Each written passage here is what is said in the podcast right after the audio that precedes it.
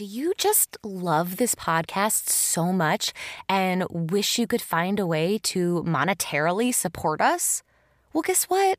Much like NPR, we thrive on support from viewers like you. So if you love this podcast and you want to become a contributor, all you have to do is go to anchor.fm. That's A N C H O R.fm. Click the support button and choose the amount that you want to contribute each month to our podcast. This helps keep our podcast going, and it keeps the phenomenal content that you have come to know and love flowing. So, yeah, what are you waiting for? Sign up today. As always, thank you so much for being a listener. We appreciate you, we see you, and we hope you enjoy the show. Spoiler alert. If you do not want this film ruined, do not proceed. There's spoilers galore. You have been warned. Welcome to Talk Classic to Me, the classic film podcast and movie club where I, Sarah Greenfield, your host and classic film enthusiast, bring in my entertaining friends to talk about classic movies or any other old fashioned form of media that strikes my fancy. On today's show, we are talking about the Bogart and Bacall classic Dark Passage from 1947 with my wonderful guest, Ashley Blanchett. Welcome to Talk Classic to Me. I am your host, Sarah Greenfield, and this week on the show, I have my wonderful friend, Ashley Blanchett, and we are talking about the film Dark Passage from 1947. Ash, what did you think? I thought this movie was so fun. I don't feel like I watch a lot of Humphrey Bogart, Lauren Bacall movies in general. So it was really cool to see them both together and obviously their chemistry is very feels very real so I, I thought it was a really good movie thanks for picking it Oh my gosh, of course. It's been on uh, my list for a long time to do a Bogart and Bacall movie specifically with you because we had talked about that, how you have not seen a Bogart and Bacall film. So um, my big debate was like, well, which one do we do? I'm going to have a hard time deciding. And I ultimately chose Dark Passage um, because I think it's such a quirky and unusual film. Like there's so many unique elements to it that that I thought would be really fun to talk about. Um, plus, I mean, I'm a big ol' softy for a happy ending. So, spoiler alert, there is a happy ending. Um, but yeah, that was why we chose this film so we could talk about Bogart and Bacall, and because it's a quirky noir. Totally. I will dive into the summary of the film for the people at home that might not have seen it but want to hear about it. This movie, Dark Passage, which I think is a terrible name for this film because it's so generic that you forget it. You know? Yeah. I don't know what it should be called. What are you even talking about? Like face off or you know. Face off. literally. Um so okay dark passage is about this guy humphrey bogart who in the movie he's named vincent perry. And in the beginning we see him escaping from a prison. And we learn that it's san quentin prison which is like in san francisco. And um what's interesting about this film is we don't really see his face at all. We just get the world from his point of view and from like kind of faraway shots of his body. So we see Vincent Perry escaping from prison. Um, he ends up being rescued by this woman, Lauren Bacall, while he's on the side of the road. And uh, Lauren Bacall's like, Look, I'm here to help you. I'm going to get you out of this mess. And she does. She takes him back to her apartment. She gets him away from the police. And she explains to him like kind of why she's invested in him, which is that her father was wrongfully committed um, to San Quentin for killing his wife, her stepmother, and she noticed the same things happening to Vincent Perry's character and she said, "I thought that you were innocent. I went to your trial every day. Like I I think that this was a mistake that you were there. I believe that you're innocent," which I already said. so, she's on his side and uh, he wants to figure out like how he can get away and who killed him. So he ends up meeting this really nice cabbie named Sam. And at first we're like, oh no, is this cabbie a bad guy? But nah, the cabbie's super sweet. And the cabbie hooks him up with a plastic surgeon who totally changes his face. Um, you know, just like they do. And uh, so he leaves with all the bandages on his face, and he looks very much like the Invisible Man, like a lot of those vibes. he was gonna stay with his best buddy in the world. His best buddy gets murdered, and he's like, "Oh my God, there's another murder, and I'm gonna get blamed. I gotta go." So he goes back to Lauren Bacall's house, and she takes care of him. And then once he tries to leave again, because the like whole moral of this is like, don't leave Lauren Bacall. Only bad things happen to you when you leave Lauren Bacall. Sure. Right. Sure he leaves her again. He gets picked up by a cop for being weird. Uh, he escapes the cop and then gets caught again by at the beginning of the movie. Um, like there was a motorist that kind of picked him up originally that figured out who he was and he like beat him up and knocked him out. And this motorist had a distinct, uh, what is that called? Like car covers. He had distinct car covers so that's how we know who this person is. so, distinct car cover man comes back and is like, I'm a small time crook and I figured out who you were and I'm to blackmail you for $60,000. So, um, Bogart ends up uh, besting him and accidentally killing him. It was self defense, you know uh, which is how we're like, ah, he's still a good man because that guy was a criminal and he, you know, employed self defense. So that guy's gone, but through that guy, he was messing with his face, you know. He was. Oh, that make doesn't it make you so scared when they're fighting and he starts like smushing it and you're like, no, not the face. Oh. so yeah, um, but also the crook is kind of fun too a little bit because he's giving him help while he's about to like screw him over. Like they're still chatting and he's still like, "So how was Quentin for you? Did you pick up any fun tricks?" And he's like, "You know what you should do? You should go to Benton, Arizona." So we still like the crook like a little bit. There's a little bit of human in him. Um, anyway, so the crook dies, but from the crook, he found out who the killer was. You guys, the killer all along was this super obnoxious woman named what's her name? I forget. Madge. It's named Madge, as played by the wonderful Agnes Moorehead. I freaking love Agnes Moorehead.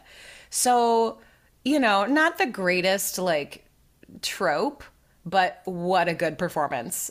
Uh, she's great in this role. So Madge was the killer all along, and she was the killer because she loved Vincent Perry, and Vincent Perry didn't love her back, so she was gonna punish him you know, because that's totally rational. Um, and so he has this really stupid plan. You could tell what a great crook he is. He's like, he goes to Madge's house and hits on her, and then she realizes who he is eventually. And he's like, Look, I made a confession and you're going to sign it. And she's like, No, I'm not. You're correct. I did those things, but why on earth would I sign that confession? And this never occurred to him. He was like, "Oh, I thought I'd come here and she'd totally sign it. Oh, what do, what do I do now?" And so um, Madge is like, "You're you're never gonna clear your name. I'm not gonna let you." And then she kills herself. She jumps out of a window, and uh, Humphrey Bogart doesn't know what to do next. So he flees for Peru and he gets out and he kind of he calls Lauren Bacall before he goes and he's like, "Look, I'm sorry I left." But if you like want to be with me, just ditch your life here. Like wait a year, maybe wait a, wait an undocumented amount of time, an undisclosed amount of time.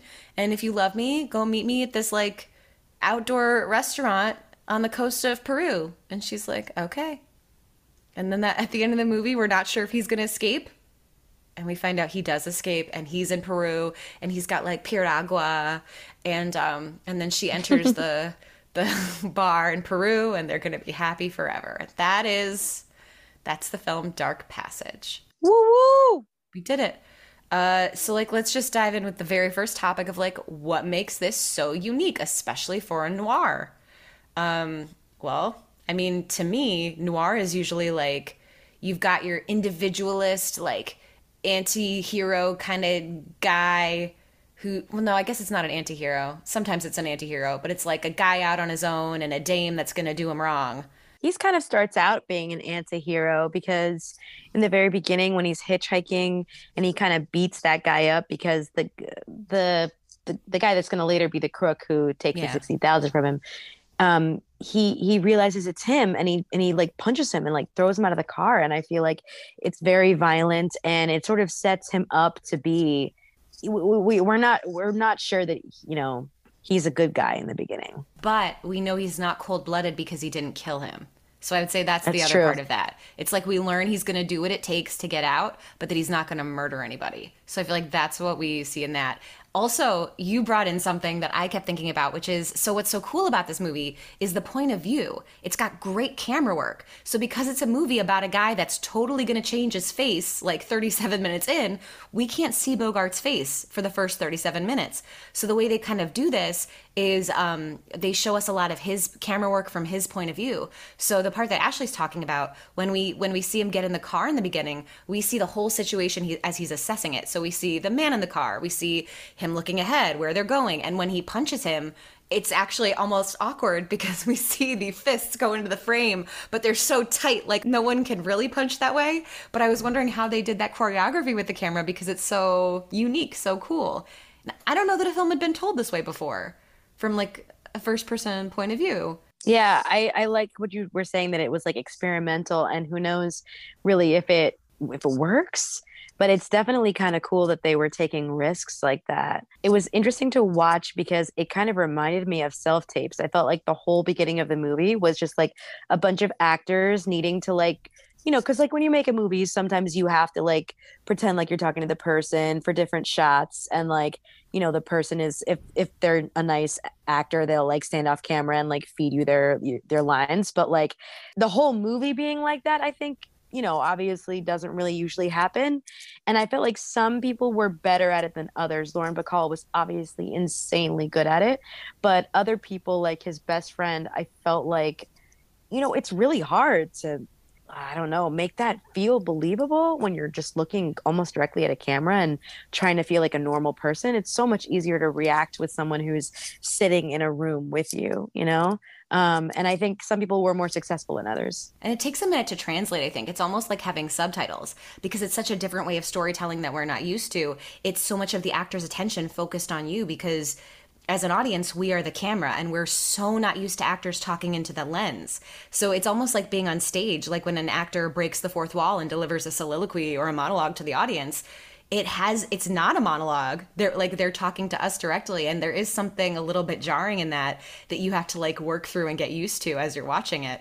Um, but i think something cool about that too is you completely fall in love with lauren bacall because i don't know what it is. She you're right she totally gets it but there's us looking at her this way and i, I don't know her attitude toward the camera there's something about it that you as the audience member completely fall in love with her but also don't know who to trust as a result of it being shot this way i think. So what you're saying with the friend how you felt he wasn't as good at that technique or whatever this is of acting i almost felt like can we trust him because of this way of shooting? Because he was so awkward. That was how i was feeling you know?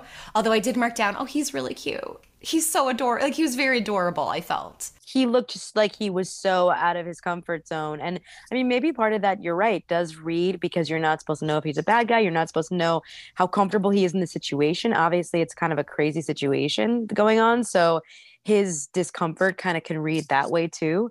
But I felt like it was just sort of like there's nowhere for any of these actors to hide when they're it's just them and the camera and looking directly at the camera and, you know, just going to completely read you when it's a self-tape sort of situation like that. Yes, you have to be you have to know know your character, know yourself and be confident. Know your thoughts. You know your thoughts. And the the people that pull it off the best, I think, I mean, I think the surgeon was fantastic the plastic surgeon who he goes to. Oh, yeah. Was such a good actor. And I think he handled that the best of anybody. I mean, it's hard to say better than Lauren Bacall. I don't know about that. But he, I thought he was so phenomenal at that way of acting. And then when they had that weird dream sequence, he was the one that like got the message about the dream sequence. He played into the creepiness. He like understood the memo. So I was like, kudos to the surgeon whose name I do not know or I did not write it down but I thought he was great. Yeah, I agree. And I felt like that part was so fascinating because it was like, this reminds me of like the Twilight Zone type of 1960s movies where we're really trying to go out of our way to like, you know, film noir. We're really trying to like kind of like scare people, right? And the, you know, people that come to see this movie in 1947 have just finished World War II. And the idea of being disfigured um, I think is like probably really played on the psyche of, you know, the nightmares of of the culture of pe- of people, you know, just like remembering what it was like and they even they even say it like when he puts the towel over the camera and he's kind of talking to the camera like it's about to happen to you not not Humphrey Bogart but to the audience and he puts the towel over the camera like he's putting it over your face and he says, Don't worry, I have anesthesia just like I used in the war. That's what he says right before the dream sequence starts. And I'm just like, Oh, it really must have been particularly freaky for people who really did get disfigured or really were afraid that they were going to go away and come back with a different face. I was not even thinking that. So thank you so much for bringing that in. Like, yes, that is an awesome perspective that I had not considered. And Yeah, a perspective I had not considered till you just said that was that Humphrey Bogart was in World War One. Oh, He was in the Navy and he fought in World War One and has like that scar. He Humphrey Bogart famously has a scar on his face that no one totally knows where or how it came from. There's all these like myths and stories about like where his scar came from and if it came from the war or if it came from childhood or so he himself and his lisp wasn't natural. That came from an accident he had too. So Humphrey Bogart himself had been like I wouldn't call that disfigured, but had been like altered in this way. So I hadn't considered him in this this idea of like you're getting plastic surgery to totally change your face and identity or the fact that veterans who had just come home from World War II were going through this as well, looking in the mirror and seeing someone different or I that had not been pieced together for me. So thank you for bringing that element in. Yeah, it must have been scary to watch this movie the first half, but then the second half when she, you know, sees the new him and she is excited to like see him again for the first time, that must have like been very therapeutic for all the people that you know were waiting for their loved ones to come back and and love them anyway despite whatever change had happened to them you know? That whole scene when he like they take off his bandages and he's got the beard and he, Lauren Bacall kind of looks at him he's like well what do you think? And she's kind of unsure and then she says the thing about like well you know shave your face and let's see how I feel after. That's almost a nod to um, a movie they did earlier to have and have not because in that movie Oh. she talks about like I like a man with a clean shave so I, I almost feel like that was a little wink to that movie Oh. um, of them working together because she she asks him to shave twice in this movie. when he first comes in, she's like, "Stay a while," and he's like, "Uh, no, I'm gonna get out of your hair." And she's like, "Take a shower and shave." And then like when he takes the mask off, she's like, "So shave, and I'll be right back to like see you again." And I'm like, this is a lot of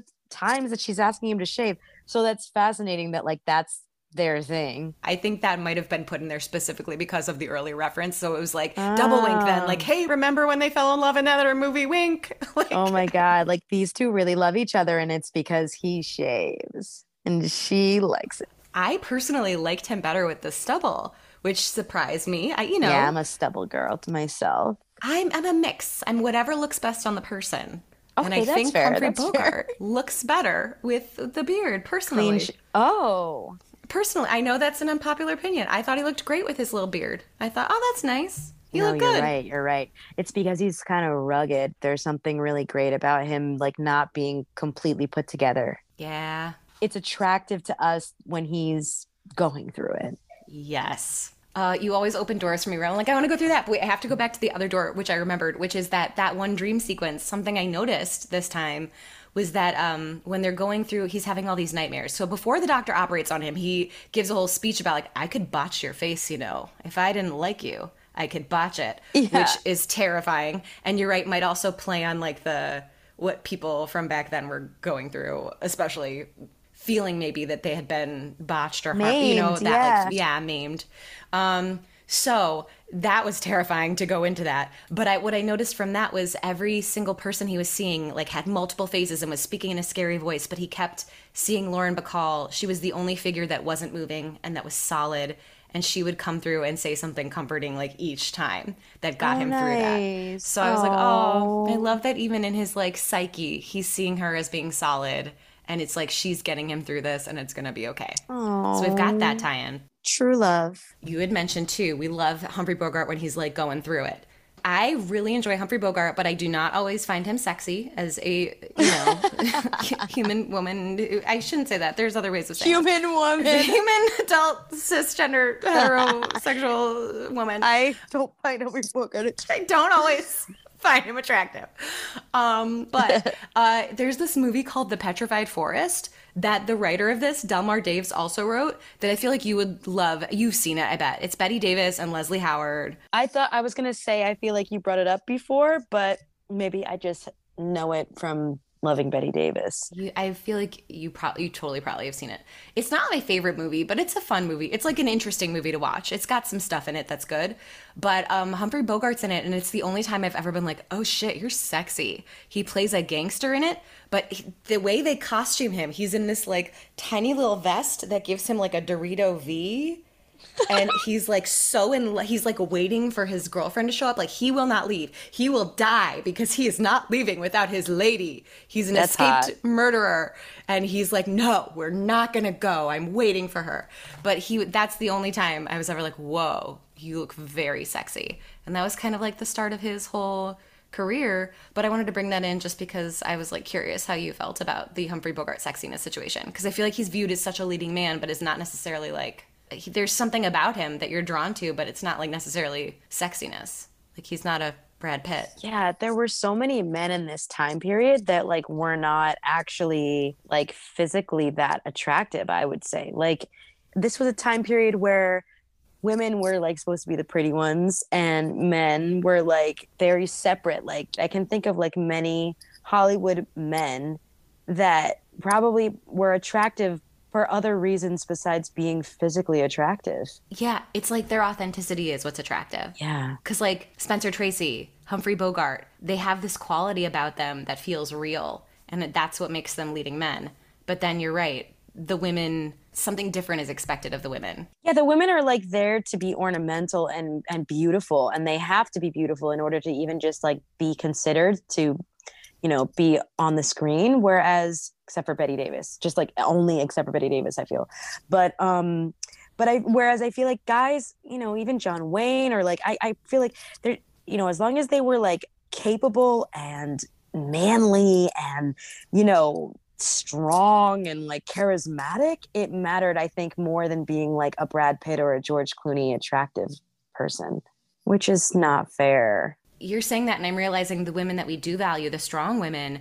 I mean, Katharine Hepburn and Spencer Tracy, to me, are a very similar relationship to Lauren Bacall and Humphrey Bogart. Like, there are similar vibes about both of them, but there are also like age differences. And Katharine Hepburn did end up having a crazy long career, but that's because of her own like ingenuity. Like, she was canceled at the age of 30, and if she had not fought like hell, she would have never been able to come back.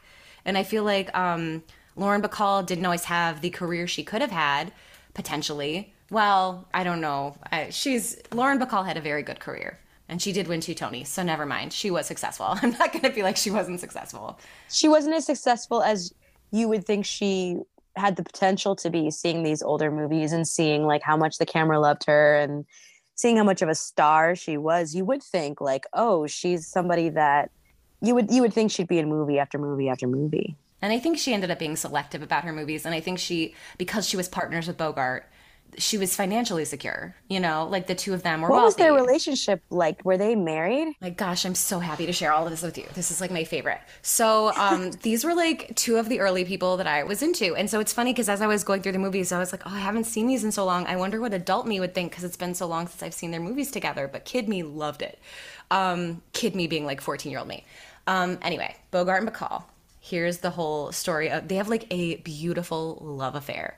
So they meet on set of Howard Hawks's To Have and Have Not when she's 19 years old and he is 44 years old. Um, yikes Yeah, 25 year age difference. It's the only time in history it's been acceptable, I'm convinced, because it was a true love story. like she has such an old soul about her i feel like she they probably escaped a lot of scrutiny because she was talking down here and she was tall and she like probably seemed closer to his age than she was Well, and he was also not a known philanderer. Do you know what I mean? So it's like he doesn't have a reputation either for like consistently going after younger women or going after anybody at all, Right, right? okay. So I think between those two things, that's kind of what made it less less gross. Um, Yeah. But he was married at the time. Um, so he, he's married when they meet. They meet on this movie. Um, Howard Hawks didn't like Howard Hawks loved like guiding his leading ladies, so he kind of hated that uh, Humphrey Bogart took her more, more under his wing and was able to kind of guide her along.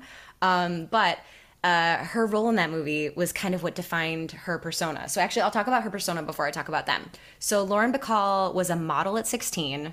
Um, she's from the Bronx. Uh, and her parents got divorced when she was really young, so she ended up taking her mom's name. Her name was Betty Bacall. her uh, Lauren Bacall. Her name that was her name. And um, so she's a model. She's on the cover of Vogue and Harper's Bazaar. At 18, she's in a Broadway play. She gets, you know, talent scouted, and um, they put her in this movie. It's her film debut, and she is just like so nervous. And they want to come up with a persona for her. So, you know, they pick, she gets to pick her name, her last name. They pick her first name, I think. I forget. They come up with Lauren Bacall, and um, they decide she's going to talk very low. So that was not her natural voice. She had a higher voice. They taught her how to talk low. That's crazy. And um, she so she like had all these voice lessons and did all this stuff. And then um, Howard Hawks' wife Slim gave her kind of her look, like she dressed her in clothes that she thought would be very stylish and cool and elegant. Um, so she was kind of like trained for this. Also, side note, she dated Kirk Douglas when they were young and in acting school, and I just think that's a very lovely tidbit. Like Whoa. she's taking classes at ADA and like dating a young Kirk Douglas while she is also very young. So there you go. what a life. What a life. Um, so yes, she's on this movie set. She's 19 years old. She's so nervous that she's like shaking and she's using this new like lower register of her voice. So um, her first scene that she's shooting is the famous one where they pan to her and um, she has that line of like, "You know how to whistle, don't you, Steve? You just put your lips Put your together lips and together blow." and blow. exactly. So she does this thing because she's so nervous and her like hands are shaking and her voice is shaking. She like tucks her chin in and looks down and then looks up. And that became like her signature. That was called the look. And it was like Lauren Bacall's thing. Having a deep voice, kind of like tucking your head down and then looking up seductively. So like she has a persona at 19 because of nerves and a voice coach. You know what I mean? And star quality, obviously. Whoa. So yeah, that's Lauren Bacall. Humphrey Bogart's super into it. They start having an affair. Um, the next movie they do is The Big Sleep in 1946, and I think that's when he's getting his divorce. They end up getting married, but they like legitimately love each other. Like it is a Hollywood love story. They are in it for the long haul. They are together. And I know they had some issues because of his alcoholism, uh, but that you know like they they're legendary they truly loved each other and then when he passed away in 1957 from esophageal cancer she was heartbroken because he was the love of her she life only had 10 years with him. yeah How old was she? Like 30 when he died? like so young right That's a bummer. She'd be like 32 or 33. I mean, if you said she was Oh. 19 when they met yeah and he was 44, that by the time he's 57, she's in her 30s. But that's that's uh that's really beautiful that they had that yeah that time together and they were so happy. That's great. they had two kids together and do you want to know what they named their kids they named their boy Stephen Humphrey Bogart because of the line she had about Steve because his name was Steve in the first movie they did together where they fell in love Oh my god. Yes. So they named their first kid Stephen, and then they named their second kid Leslie Howard Bogart, who she was a girl, and they named it after Leslie Howard because Humphrey Bogart was very good friends with Leslie Howard. Are you kidding me? no. They named their daughter the name of his boy best friend, fully the full name, like not even like Leslie Humphrey Bogart, No. Leslie Howard. Wow, Leslie Howard must have been like, "Cool, so you love me." That's like too much. I feel personally, but maybe Well, and time. now I'm just realizing maybe because they also met on the set of a Howard Hawks film, the Howard was not just Leslie Howard, but like Leslie Howard Hawks Bogart, maybe. okay, I think it would have been cool to name their daughter Hawks. That would have been very cool. They did not think that far. Hawks Howard Bogart. That would have been cool. They weren't thinking. I got notes. I got notes for you, Lauren McCall. Hit me up. Um, so what else makes this quirky and unique? I mean, we talked about that there's a happy ending at the end of a noir. Oh, and yeah. then I love the the way that they so we were talking about how like the point of view is awkward sometimes, or it took a minute to adjust. I like that we still get breaks from it. Like I like that it was a gimmick, but then they gave us little breaths of air to like reset. So instead of it always being point of view, they sometimes focus on other actors. Um, like when Humphrey Bogart is in a cab, we're not like looking always at the cab driver from Humphrey Bogart's point of view. We're seeing the cab driver head on and Humphrey Bogart is in shadows. So we can have like a real scene with acting that's not so, you know, point of viewy. And then every time we get a long shot, it's out of the point of view. Um, so they find opportunities to switch it up, which are very, you know, Helpful. we need them helpful that's a good word for it uh, so something else i love about this movie is like the style of it because it's like textured differently like it's really detailed and i I remember when I was thinking back on it, I couldn't remember if it was in color or not.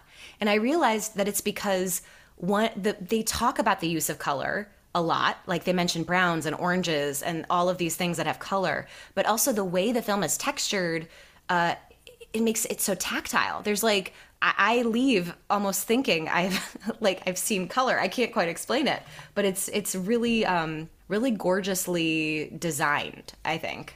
I think I wasn't paying enough attention to the texture of it, but uh, I definitely like loved all the like I loved Lauren Bacall's costumes. They definitely used everything to its advantage. Like the set stuff I was talking about, like they'd have like a bonsai plant and then the shadow of the bonsai plant behind it, or they'd have Oh yeah, that was like, creepy. Lauren Bacall's apartment was the most gorgeous apartment with like a spiral staircase and a fireplace that's like a corner fireplace. So they have all these like details that are very you feel like you can feel it. Even her record player is like opalescent. like they never shy away from making things look like you want to touch them. But then their costumes are so detail oriented as well because they tell everything about the people. So everything Lauren Bacall wears is like simple, elegant, not fussy. I can pack up and go. Like even at the end of the film when they're seeing each other again for the first time, she's not wearing a gown. She's wearing like a jacket and like a basic skirt. Like she's very um Practical. what's the word? Practical. Yes.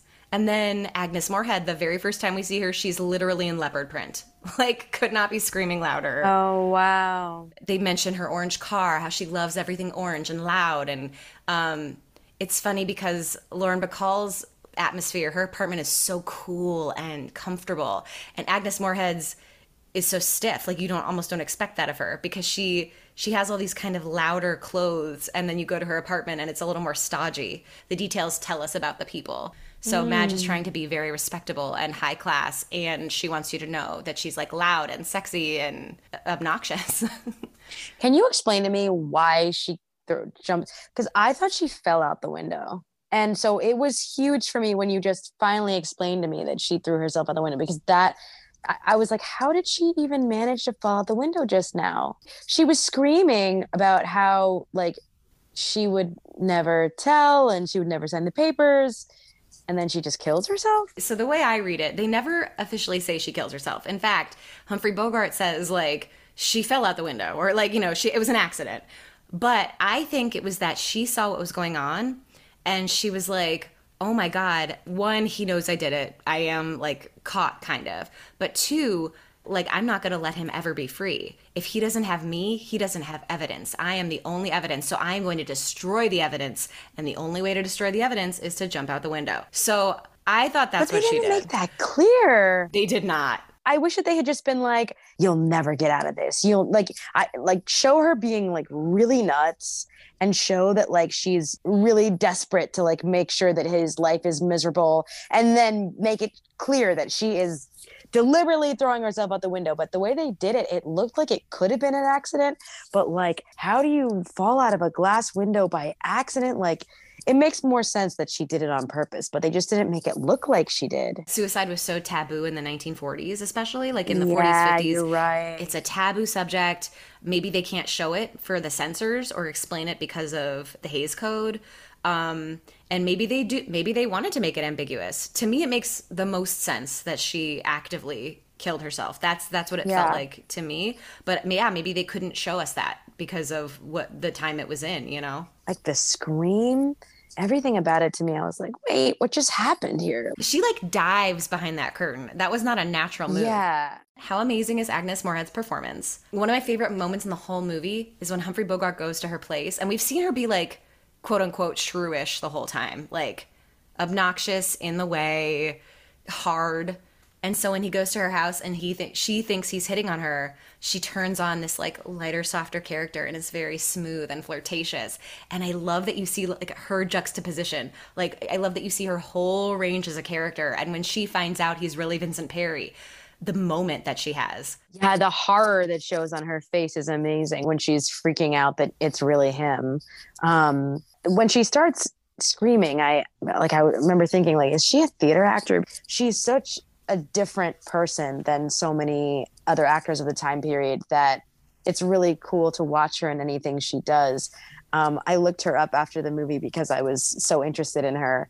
And one of the things I thought was so interesting was she, well, first of all, she was born in 1900. Being born in 1900, that's crazy. Like, you're you're how old you're like 12 or 13 when like the titanic goes down like she was she was one year younger than bogart he was 1899 he was born in the 1800s i don't know why but the, each decade man it feels like so crazy like so much progress happened in that first half of this century. Like you know from being in the 1900s to being in the 40s like that's a yeah. huge difference. Huge. Um anyway but um she was very religious apparently and like or apparently she'd like bring a Bible to like the studio and like she you know she always had a bible in her hand or whatever. Who knows what what's real or what's not but um it was kind of ironic that she became the most famous for being Endora on Bewitched because she was such a Christian. So it's so funny because I didn't know that about her. We did a whole piece about her. So people at home, if you want to hear more about Agnes Moorehead in general, she was like the queen of the radio play. So we did a whole episode about radio plays where she was the oh, star cool. of that play. Um, and she's fantastic in it. She's like a very, very great voice actress. So um, check out our episode. It was two by Lucille Fletcher. Um, so go check that out from our earlier seasons and we talk about her more. But I didn't, maybe I forgot. I don't remember her being religious. I just remember her becoming an actress later and how inspiring I find that because, you know, most actresses don't get to start out in their 40s and be successful. Like, she, her totally. film career started with like Citizen Kane when she was 42. Like, Whoa. That's incredible. And you're right. She was a stage actress with Orson Welles. She came up with the Mercury Theater in his company. Mm-hmm. So that's her background. So that would make sense that that you would kind of, I guess, feel that the theatrical the theatricality. Well, maybe I'm just like particularly like looking for that type of stuff. Like yeah. in this moment of my life, I'm like, oh, theater, theater acting, don't do that. Um, but but I mean, she's she's she's brilliant. She's a brilliant character actor, and that's I agree with you that like the fact that it all happened in her 40s or started to happen in her 40s, and it was she was so successful that's always wonderful to think about. So you hadn't seen this before. Like I went in knowing it was Madge, you know, and I don't remember a time when I didn't know it was Madge because I saw this when I was younger. Did you know it was Madge the whole time? Did you know she was the killer? No. Okay. No, I didn't. All right. Well, because now you know how like once you know, looking back, you're like, oh my god, they make it so obvious because what they literally do in this movie is everyone that could be bad, they give them one good quality or one nice little perk and the only person that doesn't have that is Madge. Not one person has a nice thing to say about her in this film. Every every single character hates her and says something mean about her. And um like this film is a film that shows all kinds of people in all different lights. Like so even the crook has a nice side because he's trying to help Bogart a little like, "Oh, go go to Bend, Arizona and you'll get out and it'll be okay." So like even though he's the worst, he at least offers something nice. The character of Bob who Lauren Bacall could potentially be dating, he's very sweet about like you know what? Okay I, I will move to the second position. I will not fight for your attention and time anymore. I shall take madge away. Isn't madge the worst? Um so i feel like now they're all just pointing at her. That's um, fascinating and i do hate that they're like hating her for like her ostentatiousness because i'm like eh i don't got a problem with bright orange cards and leopard prints. I think they're pretty cool. But yeah she seems pretty pretty rotten. And once you see it you can't unsee it. You're like oh it's so they really just point all fingers right to her. Yeah, yeah. Wow, that's such a good point. Um, I didn't pick up on all of that. I think I was so busy trying to remember people's names and in, in noir there's like you know there's so much exposition and in this piece i feel like there was so much talking about like what had happened before the movie started that i was just i was just trying to remember like who the characters were and like what lauren bacall was talking about and who she was referencing when she said Madge, you know? I think the reason this isn't like one of the uh, stereotypical noirs or like a noir that people cite a lot is because it is, you don't watch it for the mystery. It's not a film about the mystery, I think. I think if you're watching this to be like, oh, I really want a good noir mystery, this is not your film. This is like a very interesting, cool, fun film to watch. It's clever, but the the mystery isn't clever. Mm-hmm, and so mm-hmm. you're right. There's a lot of exposition, and then they drop in the stuff about the guy with the car, and you know they add all these extra like knots that you need to tie up because you know they want to keep you on your toes and they want you to be uncertain of who you can trust. Um, but it is a lot to take in. And um, my biggest beef with this movie is how dumb Humphrey Bogart is as a criminal. He literally does every stupid, dumb, wrong thing that you can do. The only time we think he might be a smart criminal is in the beginning when he's like, How many minutes do I have before they catch me? that's when at the beginning we're like, okay, maybe you're maybe you're a good criminal, maybe you're smart.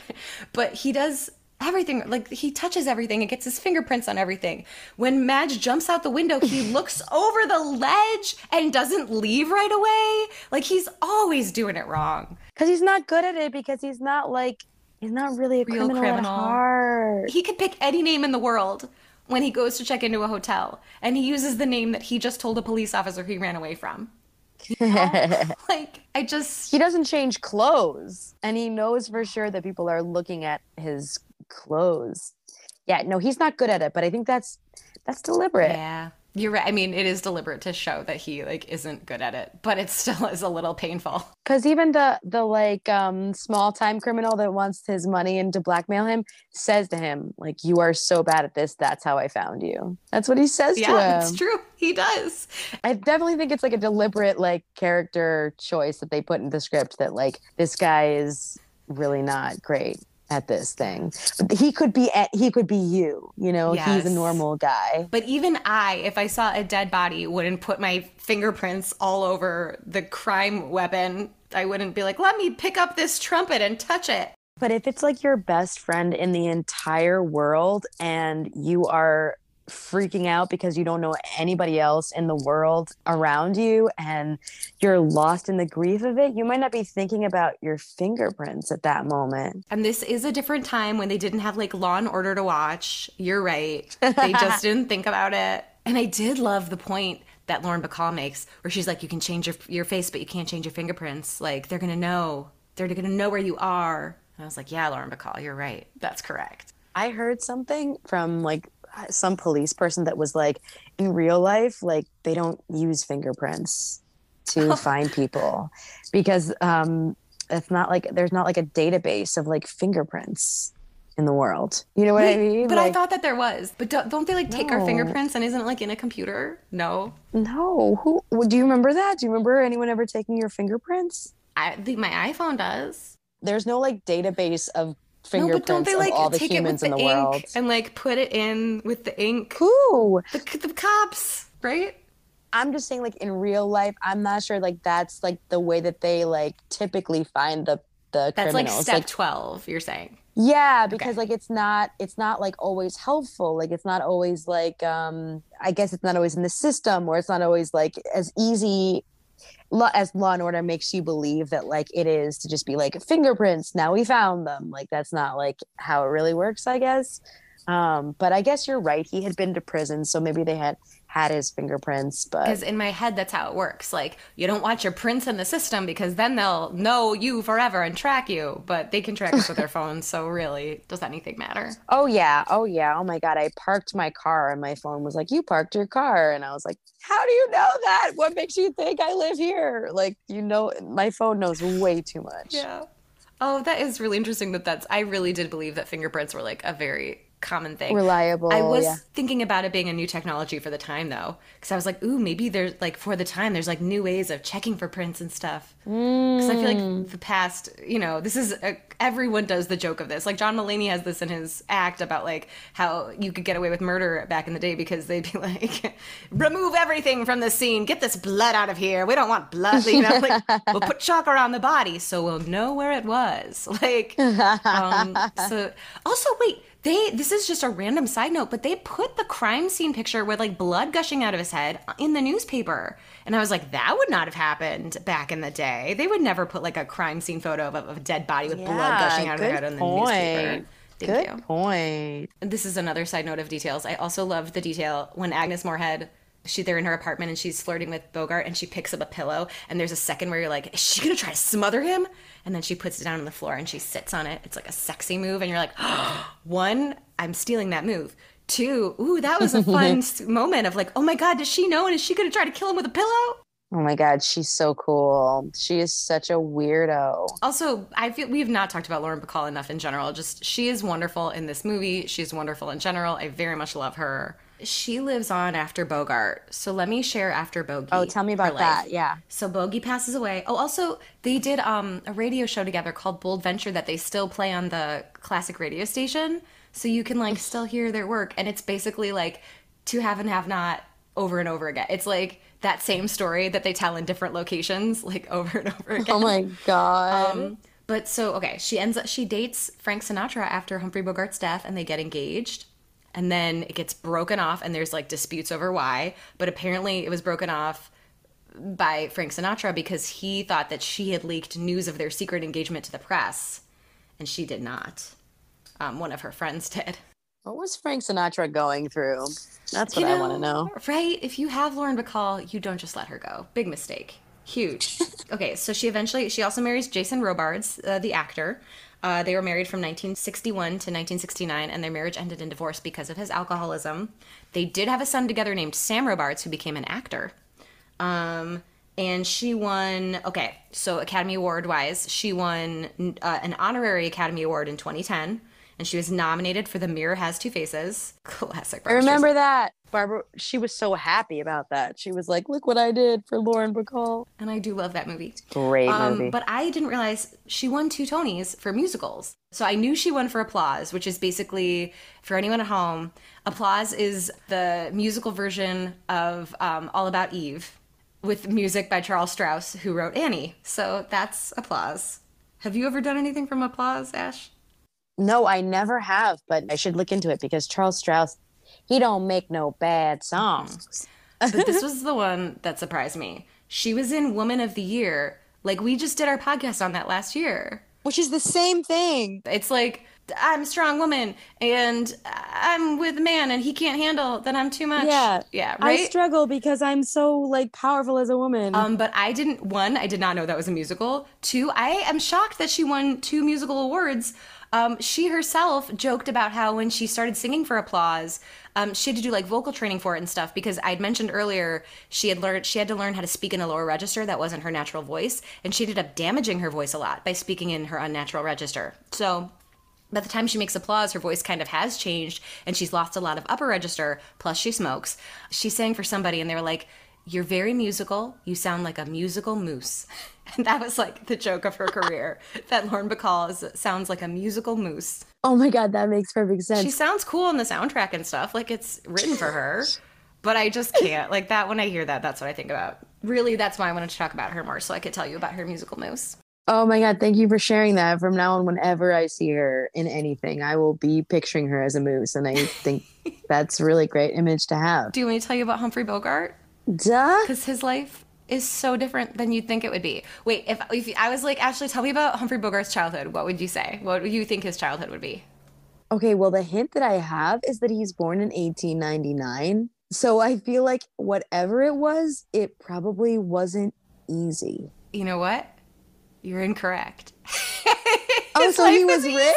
He was rich. Yes. So it's shocking. You would never expect this. Because okay. he's such like a man of the people. But the reason he is a man of the people is because he like hated the freaking hypocrisy of the rich. So his dad was a surgeon and his mom was a successful illustrator. She like worked for um, the magazine Suffragette and did like ads for stuff. She made more money than the surgeon dad, by the way. what? Yes. Yeah, so he like grew up with a very powerful woman, you know, as a mom. In the 18 whatevers. Yeah, wow. right in the early 1900s. And uh, he grew up on the west side of New York City. Um, he went to boarding school. Uh, like so he had this like very fancy life i know his parents did not get along and he was like my mother showed us no affection she just wanted us to be strong no one like hugged in my family or like was Yikes. sweet to each other so you know that was a thing but still typical rich people he went to yale dropped out after one semester ended up joining the navy in world war one in 1918 um, he had a lifelong love of boating like the whole thing about his adulthood when he was a movie star is he'd be on his boat like 30 weekends out of the year.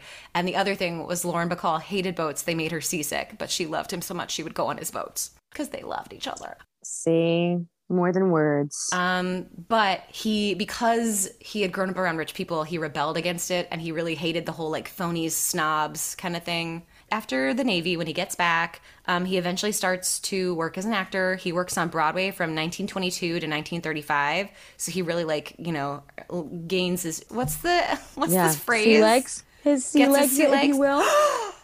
Ash, that was really good. So uh, he's very much influenced by Spencer Tracy. They become friends on the first picture he ever does called Up the River, uh, which was a John Ford film. So, you know, just a small time director with a small time leading man. It's fine. Um, he uses his real name. Humphrey Bogart is his real name because he's like, I got street cred as an actor with it on Broadway, so I'm going to keep using it. And they were like, okay, we hate it. Humphrey is so cool. I'm gonna keep that name. That's a great name, Humphrey. Only only name that's better than Humphrey is Leslie Howard. I'm gonna name my children both of those names if I ever get a chance. Stephen Humphrey Bogart, Leslie Howard Bogart. And they are the only people that can like pull it off. I've never met another Humphrey, but Humphrey Bogart, what a strong name. But if you were like, "Hi, I'm Humphrey," I don't know, I couldn't pull it off. You really can't pull that name off unless you're him. You're so right, Humphrey. He's famously called Bogey, and apparently Spencer Tracy was the one that like coined that and started it on their first film. Don't you love that? Oh, they're so cute. They're so cute. And then they like have mirrored like love lives. It's be- well, except for Spencer Tracy was more of a philanderer, so never mind. Um, anyhow, okay. so he's one of the most famous actors of all time. I mean, you all know him at home for like Casablanca, The Maltese Falcon, The African Queen, Treasure of the Sierra Madre. Um, he won an Oscar for African Queen, and he was nominated for Casablanca and for The Caine Mutiny. Um, so that's Humphrey Bogart. He died pretty young, huh? He did. He smoked and drank a lot, and I re- if I did not read um, the book Katharine Hepburn wrote about her time making the African Queen, but she wrote a book, and apparently what she said in the book was that every single person who went to Africa got sick because their bodies weren't used to the water. The only two people who didn't get sick were Humphrey Bogart and John Huston because they didn't drink the water. you know, because they were alcoholics. Ooh, it's rough. Um, Hey, that works out for you in that instance. Yeah, it worked out for him then. Did not work out for him with the esophageal. Like, cancer. but like by the time he was only 47 years old and dying. Yeah. Damn. you know, I do want to just name that Delmer Daves wrote the screenplay for this and directed it. Um, and the thing that I think he's most famous for is writing an affair to remember.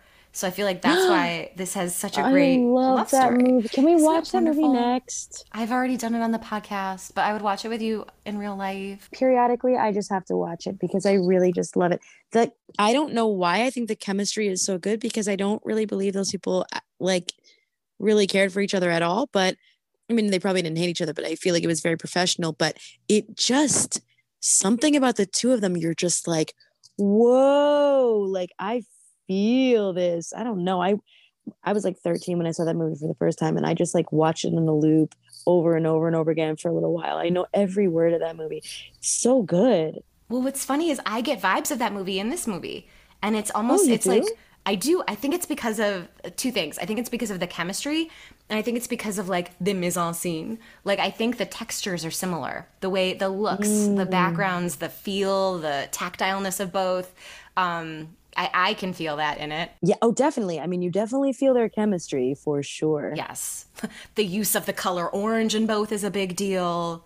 Um, but yeah, an affair to remember is like excellent, and I, yeah, you get like little glimpses of that in this. I think with like the snap crackle pop of the the love story and the chemistry and the fact that like the love story is the ultimate goal of this in the end. And in both of the movies, you they're kind of they kind of love each other with no explanation, but you buy it. You really believe that, you know, a lot, of times you you really need to like be like, well, did they get to know each other? Like, I don't really believe that they could just like suddenly just like be in love and have it be real. But in both of those movies, I just feel like the way it's written, or maybe it's the actors, or maybe a conglomeration, a lot of different things, but you just buy it. You're just like, oh yeah, they just they're they just it's some type of chemical reaction. Their their souls just match and they're just in love and there's like no turning back. And I like that both movies kind of deal with fate a little bit because Lauren Bacall was like, Look, I was just painting. I was out by San Quentin. I wasn't, I had thought of you that morning for some reason, and I just wanted to go out there and paint. And then, like, there you were. And I don't believe in fate, but like, look at this. And same with An Affair to Remember.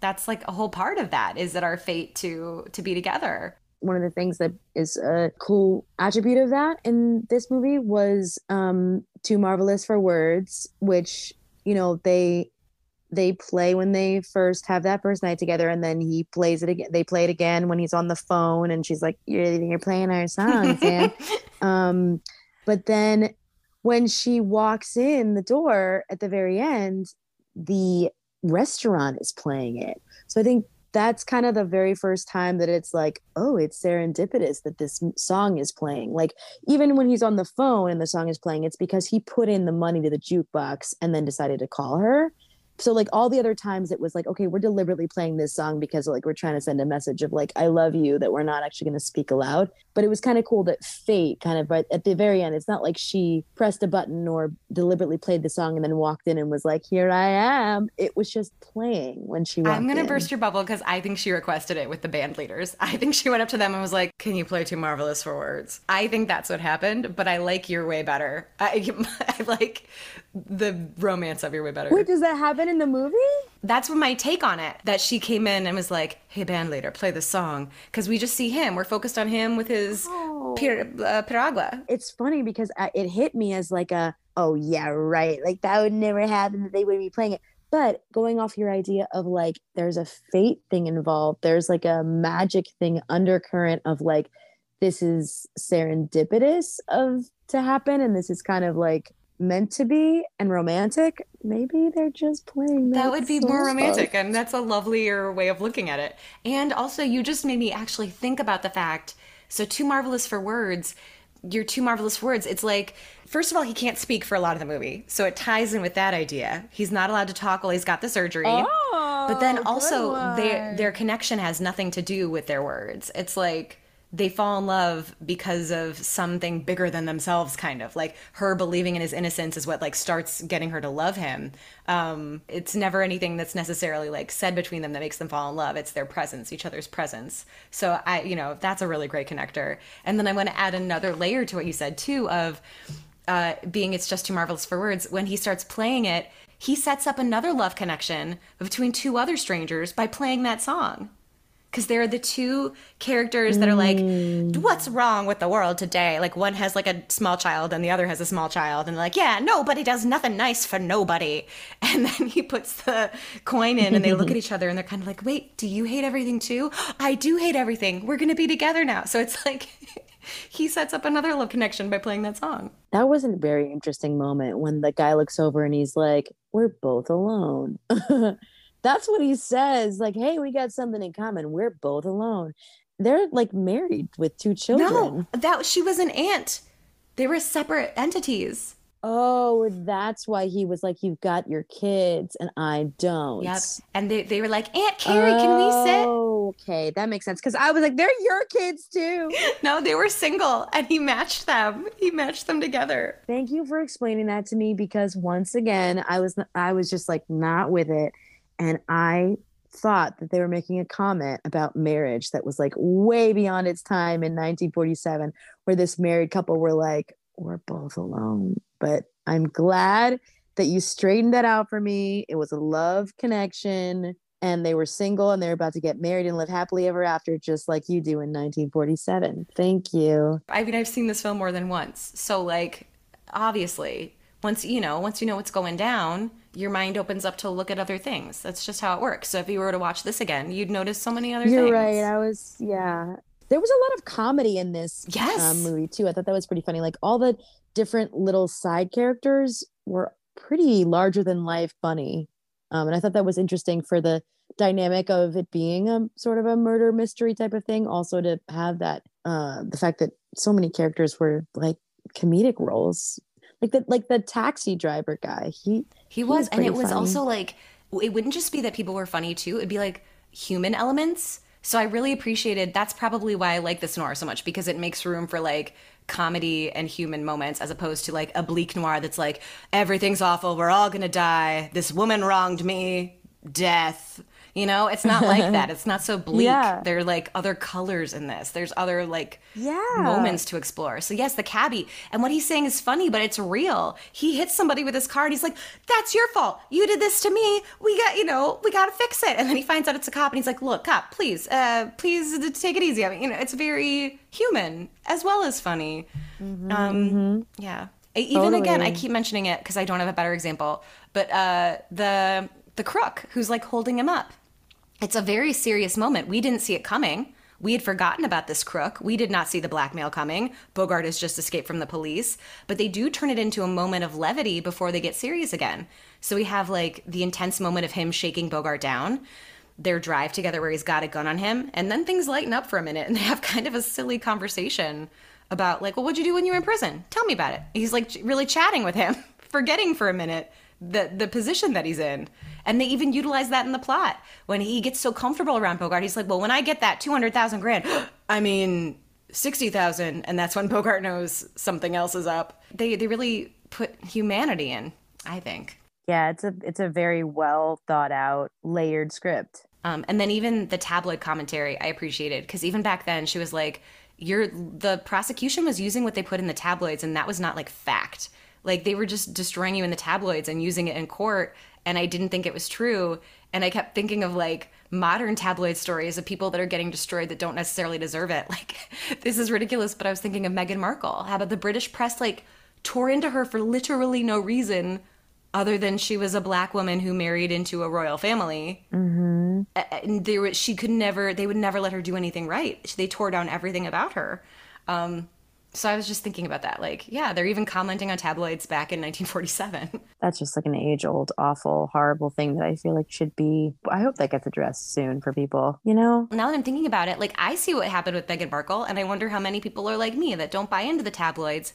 And this movie shows us the people that didn't buy in because there are so many people willing to help that help him because they saw what happened in the tabloids. There are so many people willing to help him. It is, that's the one unbelievable thing is that he keeps meeting people that are just like, Oh, you're a killer?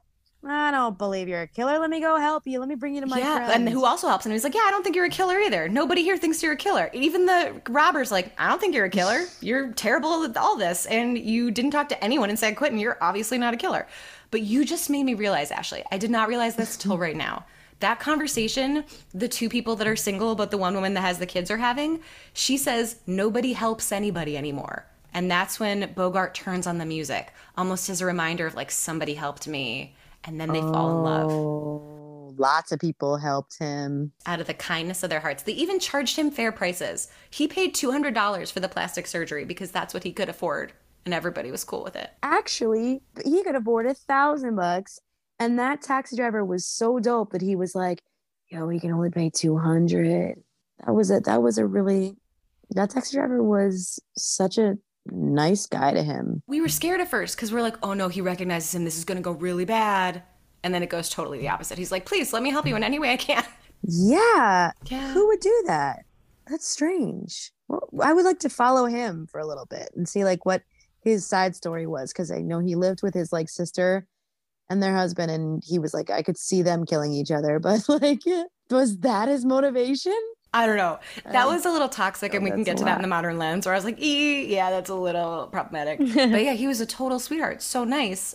I loved him, and I loved. um I really wanted to know the surgeon side story because they never get into it. He was like, "Yeah, I'm not allowed to practice medicine anymore." Anyway, let me do this surgery, and I was like, "But no, you're so good at what you do. Tell us everything. Why did you lose your medical license? I want to know your story." That was part of the horror element i feel. I lost my license but i'm about to perform surgery on you. Like that's pretty scary and i could botch you. Ah. Yeah that is pretty scary. But i just you know i just wanted to know more about him. Him and sam the cabbie were so compelling. I wanted them to have their own story. Why are they friends? Yeah we, we need to follow that thread. Yeah. So um modern lens we're gonna put this modern lens on. What like does not hold up today? I mean as we like usually end up saying, like there are no people of color in this film and no representation of any sort of people of color in this film. It is all white people, and there's also no representation of any LGBTQ people. It's a very white heterosexual film. I feel like I say that a lot in the modern lens. Um, I will say yeah. it's not like I don't love the representation of women in general in this. You know, like Lauren Bacall's mm. cool. She doesn't really have an arc. She goes from helping him to continuing to follow him and help him out. She's like, "Yeah, I will give up my entire life to uh, go with you in Peru. I will never come back to America again because I can't." Just tell me the city, man, and I'll be there. To be fair, she had nothing left because she lost her father. You know, we get the whole. I feel like we get a lot of her in exposition. Like we only understand who she is because of the exposition, not because of what she gets to show us in a performance. Do you know what I mean? I do wish that her character got to play around a little bit more with more of an arc. And she, I love that she is solid and capable. Like anytime you have a solid, capable woman in a movie, I'm like, oh, thank God, she's not like a fluttering moron. That's great. That's true. Uh, and again, their chemistry together is so good in our happy ending by the beach in Peru. Um, so yeah, modern. I, I also feel like there is some toxicity in that, like the story that we're learning about him is they basically say like Vincent Parry killed his wife. He hit her in the head with an ashtray, and it was a murder. Uh, the whole thing is like don't believe Madge. Madge is a liar, and I'm like we should believe women in general. Please, just because this one psychopath lied, please in general believe women if they say something has happened to them. uh, you know, I don't love like the distrust women, especially like independent women.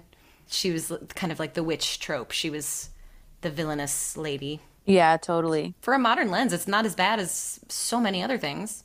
Was there anything that was really bother- bothering you? Nope. I mean, he was a terrible criminal. That was bothering me as part of my modern lens. He was really bad at being criminal. So much of like seeing a movie like this is for me like seeing it in its time period and you know like sort of seeing what the culture uh believed and felt and um, just through the lens of what they found entertaining. Like, for example, like I'm visiting here in Florida and everything is so different here because the people down here see the world differently. So, you know, there's like religious stuff in the Michaels, and there's, er, you know what I mean? Like, there's just like stuff that I'm seeing where I'm like, oh, everybody here kind of believes in like a whole different type of lifestyle than I do in New York City and by that same token i feel like by watching these old movies it's hard not to see them and kind of try to like learn what that meant about the time period. And obviously it's a whole different world. So i feel like when i watch these movies it's it's more about like oh what does this movie you know kind of show about like their value system which was almost a hundred years ago. So it makes sense that the values and the culture has just like totally shifted by what's gone on in the world. It's like its own historical time capsule. And so you take it with a grain of salt kind of thing. Yeah. yeah. I kind of take it like, just show me. Just like, I'm just curious. Like, what was on the minds of the people when they wanted to go see entertainment, when they wanted to go see a noir, like when they wanted to fall in love or believe in things? Like, do, you know, that they want to see like a happy romance? You know, what, what does it mean about the way that people thought that the world was? And it is interesting to see it through a lens of 100 years later how much we have changed you know i did think it was interesting this time around too just this is like a smaller aspect of it but the music every song they play uh, you know i was like oh my god i love that song you know they're playing too marvelous for words and they're playing um, someone to watch over me yeah classics, classics. but at that time they were new they're listening to like new pop songs yeah they're pop songs and you know he's like, What kind of music do you like? And she's like, I like swing. And you're like, Oh my God, like this is all new then. And now it's like the things that hold up over time, witnessing them through the lens of the past when they were new is really cool as well. Oh, I wish Too Marvelous for Words was a pop song nowadays. What a sexy song. It has the word amorous in it. Not enough songs do.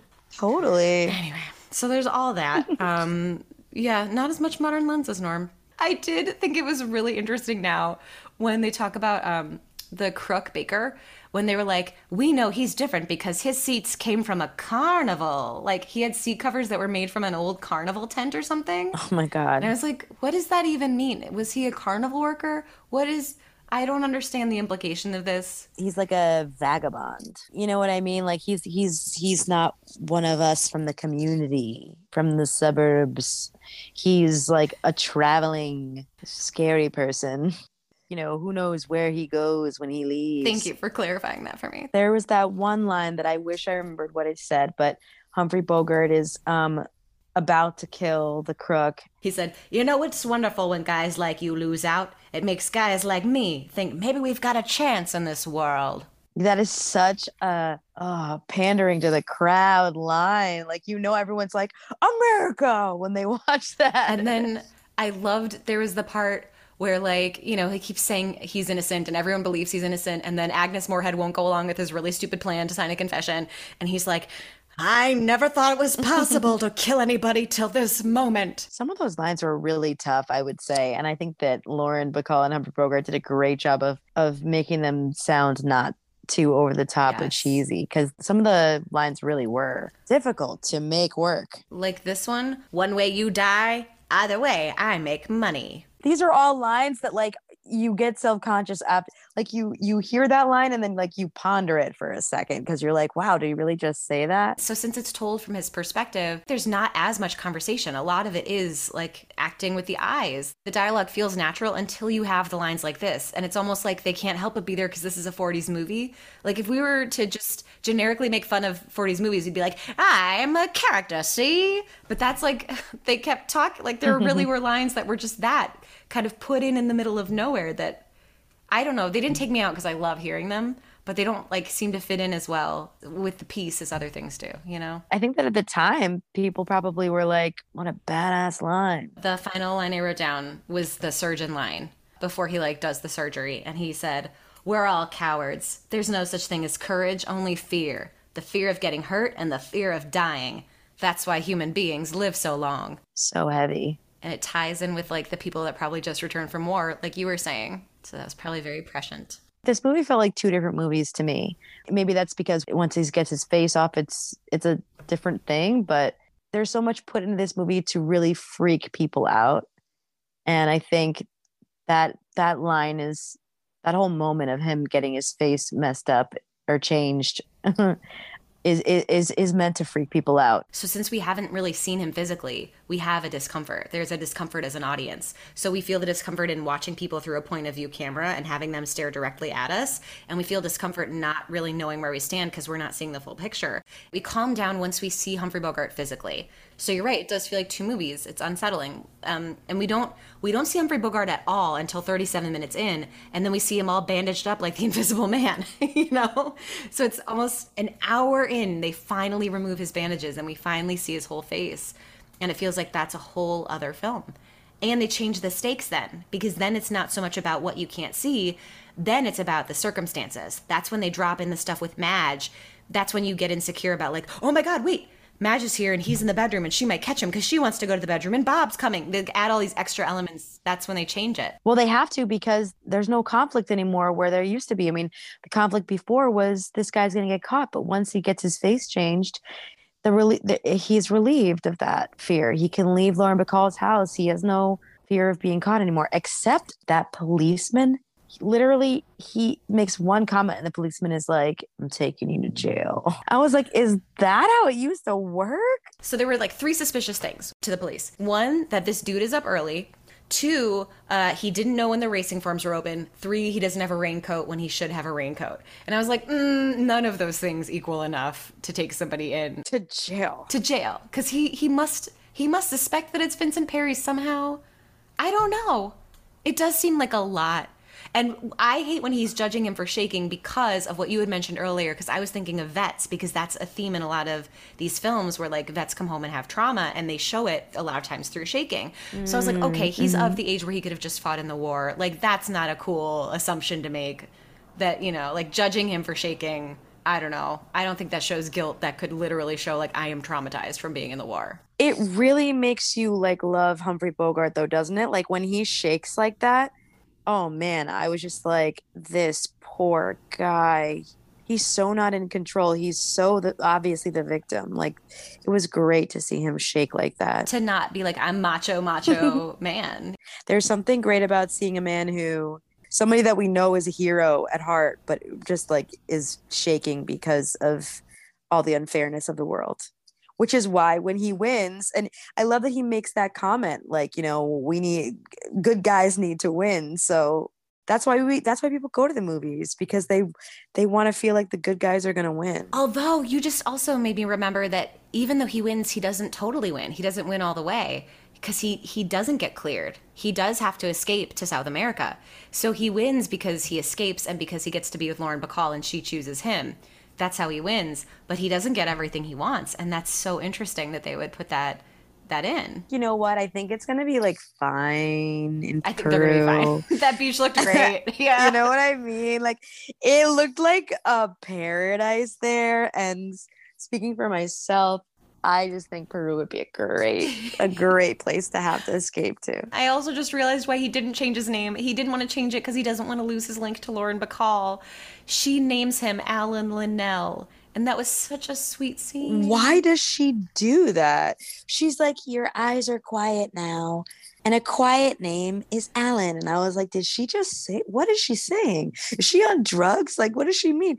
Alan is a quiet name. Your eyes are quiet now. Like, Yeah. what's she talking about? I don't know. I liked it. Even Alan is a quiet name. it just seems like a name of a sweet person that's not gonna like beat anybody up. It's not like Rock or you know Chad. I don't know. It's not something like. It's no Humphrey.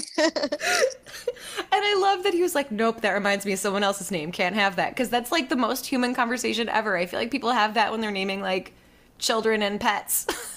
like, nope, can't use this one. I knew a bad Alan when I was in third grade. sure, sure. That's a lie. I only know one Alan, and he's nice. They took such a long period of time to be like, no, I'm going to rename you. And even if you change it, like you'll know that like you've had this name. Like and they go on and on about how she's to like rename him. And then it's the most random thing I've ever heard. And I just like don't know why we took a moment for that. Because to me, it was like her putting her mark on him. Because they can't be together, they can't love each other. So she's putting her stamp on him. And like, I'm giving you your name. She's like, I will name you Leslie Howard. Everyone should be named Leslie Howard. Girls, boys. All the humans. and and it, everything in between. Yeah, literally doesn't matter. Just be named Leslie Howard. We need to one more time shout out Lauren Bacall's costumes. She looks fabulous. My God.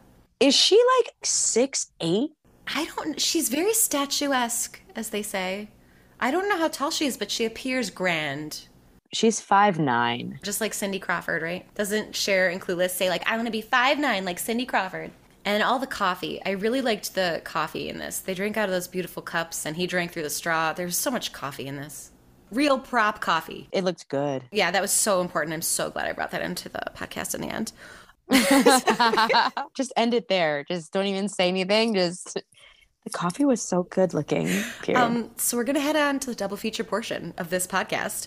Um, I wrote for the double feature all the B and B's, all the Bogart and Bacalls.